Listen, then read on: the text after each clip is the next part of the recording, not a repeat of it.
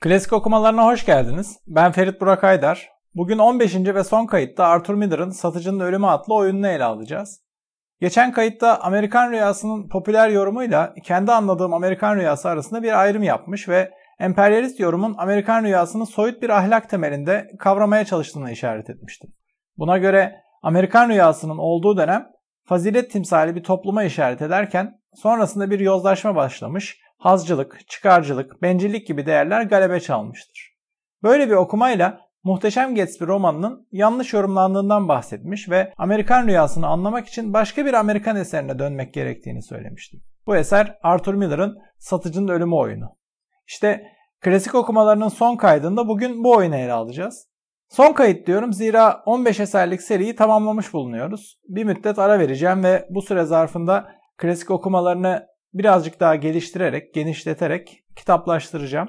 Umuyorum yıl sonuna kadar kitabımı tamamlamış olurum. Sonrasında hem görece eski tarihli hem de 20. yüzyıldan eserlerle klasik okumaları podcastlarını devam ettirmeyi umuyorum. Eserimize geçmeden önce birkaç toparlayıcı genel mülahazada bulunmak istiyorum. En sık sorulan sorulara yanıt mahiyetinde olsun.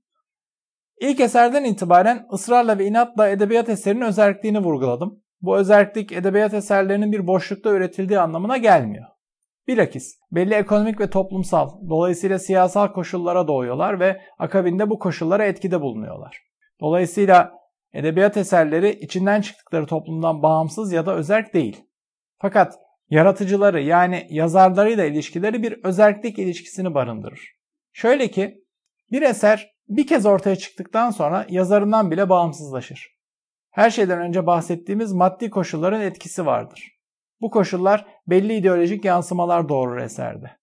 Yepyeni bir dünya kurmaya çalışırken tıpkı bir annenin çocuğuna söz geçirememesi gibi yazarlar da metinlerine söz geçiremezler. Şöyle düşünelim. Bir dünya yaratıyorsunuz. O dünyanın kendi ilkeleri, dinamikleri var. Buna ne kadar hakim olabilirsiniz? Bol karakterli bir Rus romanını düşünün. Bir A kişisi yaratıyorsunuz, sonra bir B kişisi, sonra C, D, E, Derken bunlar birbiriyle ilişki içine geçiyor. Bütün bu kombinasyonları nasıl dört dörtlük oluşturabilirsiniz? Yazar olarak bir yerde fire vermeniz, kontrolü kaybetmeniz veya ideolojik ön yargıların devreye girmesi handise kaçınılmazdır. Zaten dilin kendisi de Sosür'den beri biliyoruz ki düşündüğümüz kadar güçlü bir iletişme aracı değil. Oysa yazarın özel hayatından ve niyetlerinden hareketle metni açıklamaya çalışan yaklaşım yazarı mutlak bir yaratıcı, bir tanrı olarak görüp isteklerini metne birebir aktarabileceğini iddia eder. Halbuki bu mümkün değildir. Bu yüzden bir kez daha tekrarlayayım. Yazarın günlük hayatındaki görüşleri metinde doğrudan karşılığını bulmaz, bulamaz. Yazardan metne gidilmez, metinden yine metne ve başka metinlere gidilir. Bu yüzden edebiyat eserlerini incelerken en iyi yazar ölü yazardır. Bu demek değildir ki yazarlar hakkında biyografik bilginin değeri yoktur. Sadece bu bilginin o eseri anlamak ya da açıklamak için bir değer oluşturmadığını kastediyorum. Bu kısa girişin ardından eserimize dönersek, Arthur Miller Türkiye'de görece az tanınan bir isim. Oysa meşhur bir yazar.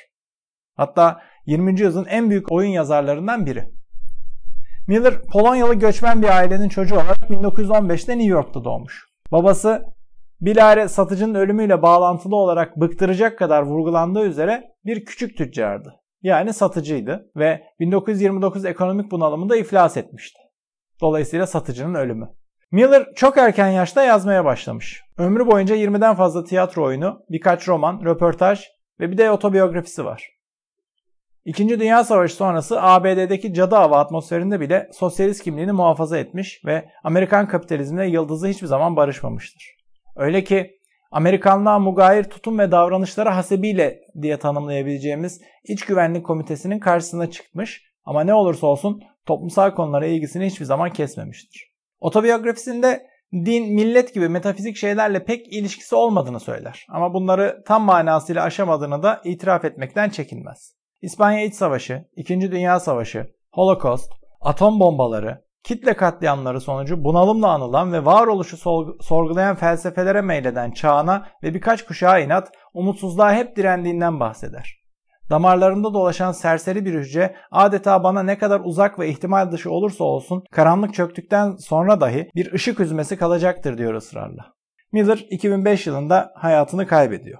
İkinci Dünya Savaşı'ndan hemen sonra 1949'da kaleme aldığı Satıcı'nın ölümü en meşhur oyunudur ve Türkiye'de de birkaç kez sahnelenmiştir. Ayrıca Dustin Hoffman ve John Malkovich'in rol aldığı güzel bir filmi de var. Miller gerçekten de kapitalizmde sorumluydu ve bunu en açık şekilde ifade ettiği oyunlarının başında satıcının ölümü gelir. Bu oyun kapitalizmin eşitsiz ve birleşik diye adlandırdığımız gelişimini ortaya koyar. Baş karakter Willy Loman artık işinde tutunamayan bir satıcıdır. Ülkenin bir şehrinden başka yerine mekik dokuyarak geçmiştir ömrü. Ama şimdi borçlarını bile ödeyemeyen bir hiçtir. Mesele sadece yaşlanmış olması değil, dünyanın o son 15-20 yılda muazzam değişmiş olmasıdır. Değişen dünya Amerikan rüyasının çöküşüdür. Hegel bir keresinde ABD'deki geniş çayırlar ve otlaklar Fransa'da olsaydı Fransız devrimi asla gerçekleşmezdi der. Hiç de haksız sayılmaz. Kapitalizmin doğuşunda insanın doğayla netameli ilişkisi, daha doğrusu doğanın intikam alışı da vardır. 14. yüzyıla gelene kadar İngiltere'de çok ürünlü tarımın yapıldığı topraklar uzun mesafe ticaretinin keşfedilmesiyle birlikte birer birer otlaklara çevrilmeye başladı. Daha öncesinde bu toprakların üstünde serf olarak çalışan binlerce köylüye artık ihtiyaç yoktu. Daha doğrusu her demetten sadece bir tanesi yeterliydi. Etrafı çitlerle çevrili topraklarda yününden nemalanılacak koyunları otlatacak çoban olarak. Geri kalanlar bundan böyle özgürdü. Ekmeğini yeni yeni büyüyen kentlerde ücretli köle olarak arayacak özgür insanlardı. Ve rüşeym halindeki kapitalizme yedek işçi ordusu sağlayacaklardı. Engels'in ironik ifadesiyle kapitalizm koyunların ve yeşilin insanı kovmasıyla başlamıştı. ABD'de ise doğa mülayim yüzünü göstermişti. Kuzey Amerika'nın geniş çayırlarında nüfus azlığı olduğundan bireyler ve dolayısıyla sınıflar arasındaki mücadelenin yerini doğaya karşı mücadele almıştı. Dünyanın başka yerinden göçüp gelen ya da parya, mücrim, devrimci sıfatıyla sürülen bireylerin çalışıp sebat ettikleri, bireysel meziyetlerini ortaya koydukları takdirde kazanmamaları için hiçbir neden yoktu. Ortam müsait, alan genişti. Kendi kendini yaratan adamın doğmaması için hiçbir neden yoktu. Amerikan rüyası tam da doğanın inayetiyle bireyselliğin bu şekilde konuşturulmasını, konuşturulabilmesini ifade ediyordu. Buna dair bir metinler arası örnek verelim. Daha önce ele aldığımız romanlardan Gorya Baba'da Woodra bir yerde şöyle der. Bakın bir düşüncem var benim. Gidip büyük bir toprak üzerinde örneğin Amerika'da, güneyde 100 bin dönümlük bir yerde ataerkil bir ömür sürmek. Orada çiftlik işletmek, köleler almak, bir yandan krallar gibi yaşayıp her istediğimi yaparken insanların alçıdan yapılmış bir inde sıkıştıkları bu yerlerde tasarlanamayacak bir yaşam sürerken bir yandan da öküzlerimi, tütünümü, ağaçlarımı satıp birkaç milyoncuk kazanmak istiyorum. İşte bu düşünce Amerikan rüyasını doğurmuştu. Geniş ve boş toprakların varlığında bireyin bireyle mücadelesinin görece geri kalması ve doğayla savaşan bireyin tıpkı bin yıllar önceki çok tüylü atalarımız gibi galip geldiğinde zafer sarhoşu olması mümkündü. Buna Amerikan rüyası denmişti. 20. yüzyıla birlikte ise artık bu rüya kabusa dönüşmeye başlamıştır. Büyük sanayiye dayalı tekelci kapitalizme geçiş sonrası Amerikan rüyasını gerçekleştirecek koşullar ortadan kalktı. Sermaye ahtapot gibi kollarıyla girmedik delik bırakmadı. Tüm üretim alanını çepeçevre sardı. Her yere kendi kurallarını götürdü. Willy Loman birinci perdenin hemen başlarında dünyanın en büyük ülkesinin betondan geçilmiyor olmasına öfke kusar. Artık çimmim kalmadığından yakınır. Evin hemen yakınındaki iki kara ağacın kesilmesine hiddetlenir. Bu yüzden bina sahibi tutuklanmalıydı der. Leylakların ve mor salkımların yok olmasını esefle karşılar. Hepsinden önemlisi daha çok insan var der. Karısının bence daha çok insan yok sözünü karakteristik şekilde keserek hayır daha çok insan var. Bu ülkeyi mahveden de bu der. Nüfus kontrolden çıkıyor. Çılgınca bir rekabet yürüyor. Daha çok insanın varlığı doğayı azimle işlemek yerine çılgınca rekabete giren insanların varlığı koşullarında Amerikan rüyasının sonu demekti. Kardeşi Ben'in Afrika'da soluğu almış olmasından da anlaşılacağı üzere ABD sınırları içinde çok fazla seçenek kalmamıştır. Willy bir tür küçük müteşebbis olarak kartellerin ve tröstlerin egemenliğinde yutulmaya mahkum bir karakter olarak kala kalmıştır. Miller'ın satıcının ölümünde anlattığı sadece 1929 krizi sonrası ekonomik çöküş, yani küçük üreticinin büyük üretici tarafından yutulması, şirketlerin batmasıyla piyasanın huzursuzluğu, intiharlar değildir. Metni kendi içinde müstakil bir bütün olarak ele aldığımızda ne kadar değer taşır bilinmez ama Miller otobiyografisinde bu durumu bizzat vurgular. 1929 krizi sonrası yüzlerce insanın travma halinde olduğunu anlattıktan sonra mesele sadece yetersiz beslenme değildi. Bu insanların umudu uçup gitmişti der. Büyük buhranın sadece arizi olarak bir para meselesi olduğunu biliyordum. Aslında buhran bir ahlaki felaketti. Amerikan toplumunun ardına gizlendiği iki yüzlüklerin bir hışımla sökün etmesiydi.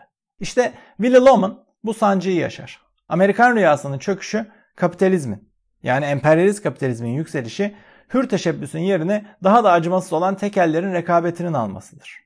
Willy buna uyum sağlayamaz. Eskiden satıcılığın bir kişiliği, gururu olduğundan bahseder. Emektarı olduğu firma tarafından yüzüstü bırakılmayı hazmedemez. Yeni yetme patronu Howard'ın ofisindeki teknolojiye yani kapitalizme tamamen yabancıdır.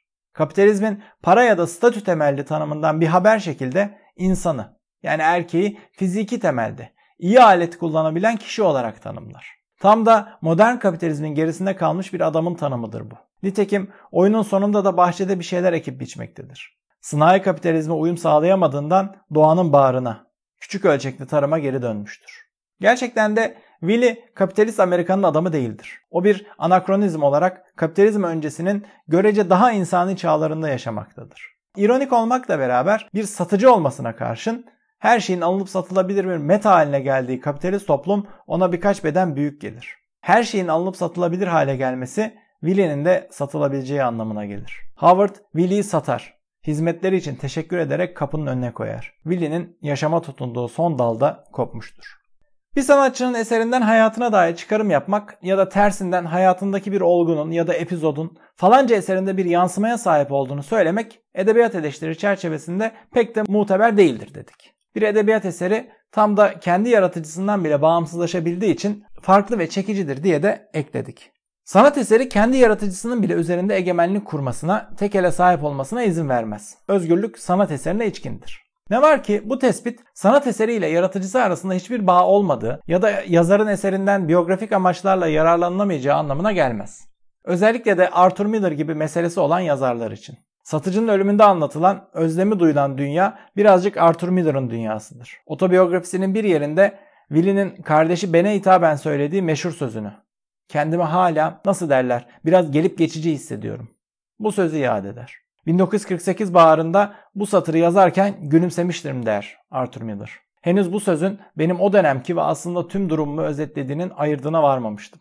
Daha 15 yaşın ne demek olduğunu bilmeden 20'me girdim. 20 nedir bilmeden de 30'uma girdim ve şimdi 72 yaşında biri olarak önünde uzun bir zaman olan bir insan gibi düşünmeyi bırakmam gerekiyor. Miller'ın da duygu dünyası Willie'ninki gibi bu çağa ait değildir. Metalaşma, ticarileşme ve insan ilişkilerinin erozyona uğraması Miller'ı rahatsız eder. Otobiyografisinin girişinde reklamlarda oynayan şarkıcıların nasıl olup da şarkıcılık kariyerlerine devam ettiklerini aklım almıyor. Bir erkek ya da kadın yitirdiği aşkının ardından da bir şampuan reklamında da tas tamam aynı şekilde ağlayıp inliyorsa ortada kesin bir sinizm olduğundan şüphelenmemek elde değildir. Bugün çoktan kanıksanmış, sorgulanmaya değer görülmeyen şeyler Miller'ı hayatı boyunca rahatsız etmiş, rahatsızlığını da kendisi eserlerine yansıtmıştır. Gidişattan rahatsız olanlara bir doz Arthur Miller her zaman iyi gelecektir. Hatta bir adım daha öteye gidecek olursak edebiyatın da gayesi, derdi tasası budur. Yaşadığımız ama yaşanmaz olan dünyayı az biraz yaşanabilir hale getirmek, içimize buna dair bir itki sokmak. Varsın edebiyata faydacı yaklaşmamak lazım teranelerinden medet umanlar söylenip dursun. Hiçbir şey yaşadığımız dünyayı bütün canlılar için yaşanabilir bir yer haline getirme kavgasından daha üstün değildir. Edebiyatın bu davada söyleyecek sözü her zaman vardır. Kapadığımız hesabı yeniden açmak dileğiyle.